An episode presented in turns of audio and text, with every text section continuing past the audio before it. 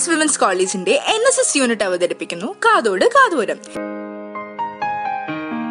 ചെവി കൊള്ളാതെ പോയ വാക്കുകളും നിങ്ങൾ കേൾക്കാൻ കുതിച്ച സാന്ത്വന സ്വരങ്ങളും പങ്കുവയ്ക്കാൻ ഞങ്ങളുണ്ട്. കാതോട് കാതോരം. കേട്ടിരിക്കാം കൂട്ടിരിക്കാം ഒരു ചെറുപുഞ്ചിരിക്കായി. Hello guys welcome back to another episode of കാതോട് കാതോരം. This is me, Nakshatra Subhash from Psychology Department. And this me Athulya from zoology department so നമുക്ക് എല്ലാവർക്കും അറിയാം ഇന്നത്തെ ദിവസത്തിന്റെ പ്രത്യേകത എന്താണെന്ന്. കുട്ടികളെ ഏറെ സ്നേഹിച്ചിരുന്ന കുട്ടികൾ ഏറെ സ്നേഹത്തോടെ ഷാജാജി എന്ന് വിളിച്ചിരുന്ന നമ്മുടെ former prime minister Jawaharlal Nehru സാറിന്റെ ബർത്ത് ആനിവേഴ്സറി ആണ് നവംബർ ഫോർട്ടീൻത് അതായത് നമ്മൾ ചിൽഡ്രൻസ് ഡേ ആയിട്ട് സെലിബ്രേറ്റ് ചെയ്യുന്ന ദിവസം. ചിൽഡ്രൻസ് ഡേ അപ്പൊ അതില്ല. ചിൽഡ്രൻസ് ഡേ എന്ന് കേൾക്കുമ്പോൾ എന്താ നിനക്ക് ഓർമ്മ വരുന്നത് കുട്ടിക്കാലത്തെ ശിശുദിനത്തിലെ എന്തെങ്കിലും രസകരമായിട്ടുള്ള ഓർമ്മകൾ നമ്മളുമായിട്ട് പങ്കുവെക്കാമോ? ശിശുദിനം എന്ന് കേൾക്കുമ്പോൾ തന്നെ നമ്മൾ ഓരോരുത്തരുടെ ഓർമ്മകളും വ്യത്യസ്തമായിരിക്കും. എപ്പോഴും എല്ലാവരുടെയും ഓർമ്മകൾ നമ്മൾ ചെറുതാകുമ്പോൾ നമ്പർ ഫോർട്ടീൻത്ത് എങ്ങനെയായിരുന്നു എന്നതായിരിക്കും. സ്കൂളിലെ ചെറിയ കലാപരിപാടികളോ കുഞ്ഞു കുഞ്ഞു ഗെയിംസോ ഒക്കെ ആയിട്ടുള്ള ദിവസങ്ങളായിരിക്കും.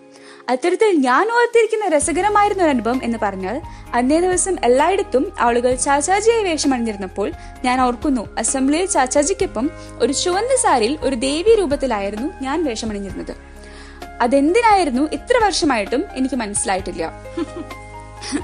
ഇത്തരം രസകരമായിട്ടുള്ള കാര്യങ്ങൾ മാത്രമല്ല ഓരോ വർഷവും ശിശുദിനം ആഘോഷിക്കുമ്പോൾ നമ്മൾ ശ്രദ്ധിക്കേണ്ട അല്ലെങ്കിൽ ഓർക്കേണ്ട കുറച്ച് കാര്യങ്ങളുണ്ട്.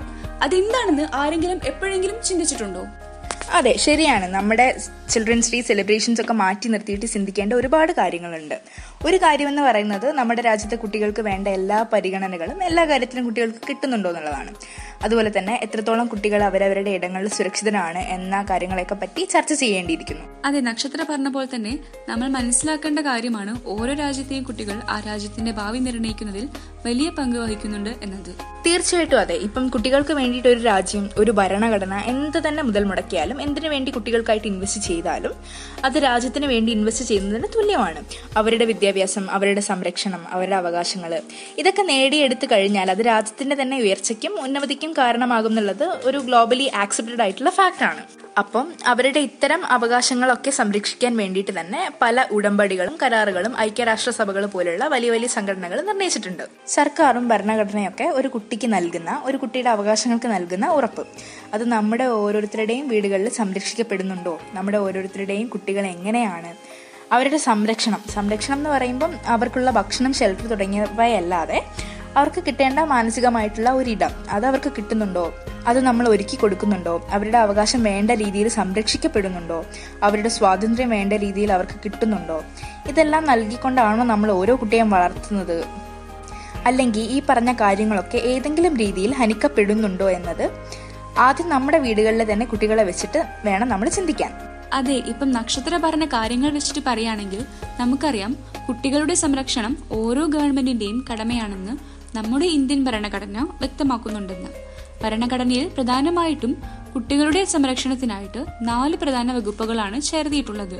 തുല്യ നിയമ സംരക്ഷണം പിന്നെ വിവേചനങ്ങൾക്കെതിരെയുള്ള സംരക്ഷണം തുല്യനീതി അഭിപ്രായ സ്വാതന്ത്ര്യം ജീവിക്കാനുള്ള അവകാശം ബാലവേല ബാലഭിക്ഷാടനം എന്നിവയിൽ നിന്നുമുള്ള സംരക്ഷണം പിന്നെ പതിനാല് വയസ്സിന് താഴെയുള്ള ബാലവേല നിരോധിക്കുക നിർബന്ധവും സൗജന്യവുമായിട്ടുള്ള വിദ്യാഭ്യാസം. ഇതൊക്കെയാണ് കുട്ടികളുടെ സംരക്ഷണത്തിന് വേണ്ടി നമ്മുടെ ഗവൺമെന്റിന്റെ കീഴിൽ വരുന്ന നിയമങ്ങൾ. അതിൽ തുല്യനീതി അഭിപ്രായ സ്വാതന്ത്ര്യം ഒക്കെ എത്രത്തോളം നമ്മളുടെ വീടുകളിലെ കുട്ടികൾക്ക് നൽകുന്നുണ്ട്.